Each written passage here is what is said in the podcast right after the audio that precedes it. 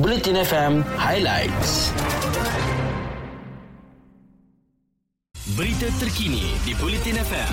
Sumber daripada Harian Metro, Berita Harian, Free Malaysia Today, Utusan Malaysia dan Kosmo.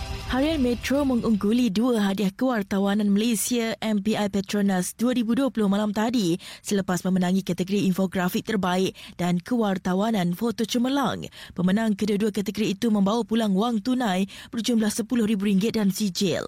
Selain dua kategori yang dimenangi Harian Metro, New Straits Times memenangi kategori laporan berita cemerlang dan penulisan rencana cemerlang, manakala Berita Harian memenangi kategori desain halaman pertama terbaik dan TV3 memenangi kategori kategori wartawan muda A. Samad Said dan dokumentari video terbaik. Pemenang setiap kategori masing-masing menerima RM10,000 dan sijil. Balik ke perkembangan lain, kes terbaru penularan COVID-19 di negara ini meningkat sedikit berbanding kemarin namun masih berada di paras bawah 5,000 dengan 4,879 kes dilaporkan setakat jam 12 tengah hari semalam.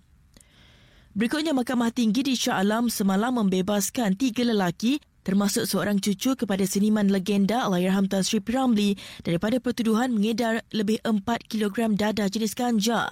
Hakim Nurul Huda Nurain Muhammad Nur membuat keputusan itu selepas mendapati pihak pendakwaan gagal membuktikan kes melampaui keraguan yang munasabah. Jika sabit kesalahan boleh dihukum di bawah Seksyen 39B dalam kurungan 2, akta yang sama dibaca bersama Seksyen 34 Kanun Keseksaan yang memperuntukkan hukuman gantung sampai mati. Sementara itu, seorang warga emas ditemukan mati dalam keadaan tergantung di dalam sebuah bilik rumah panjang di Entanak di Bentong, Sarawak tengah hari semalam. Ketua Polis Daerah Bentong Deputy Superintendent Zamri Ali berkata, kejadian dilaporkan oleh anak saudara mangsa sebelum sepasukan polis dikerahkan ke tempat kejadian. Siasatan awal tidak menjumpai sebarang elemen jenayah ke atas mayat mangsa. Katanya mangsa yang berusia 60 tahun tinggal bersendirian di bilik rumah panjang berkenaan selepas bercerai dengan isterinya.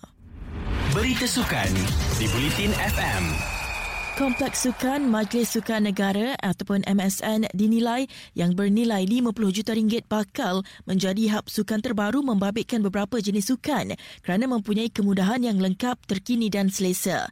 Menteri Belia dan Sukan Datuk Sri Ahmad Faizal Azumu berkata, Sukan itu membabitkan memanah, tinju, futsal, muatai, basikal dan pencak silat. Tambah beliau kompleks tersebut adalah bagi menggantikan kompleks sukan MSN Datuk Keramat Kuala Lumpur yang diambil alih semula oleh Dewan Bandaraya Kuala Lumpur dan ia akan memulakan operasi sepenuhnya pada Januari depan.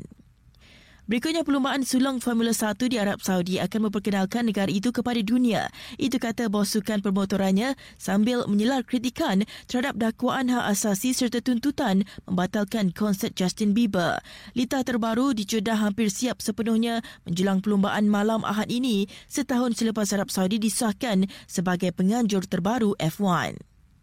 Pada itu sekian berita terkini, terus kumpul mata terbanyak di Leaderboard Audio Plus Games dan menjadi juara setiap hari untuk menangi wang tunai sejumlah RM100. Daftar dan muat turun atau update aplikasi Audio Plus anda sekarang. Ikuti berita-berita terkini di Bulletin FM.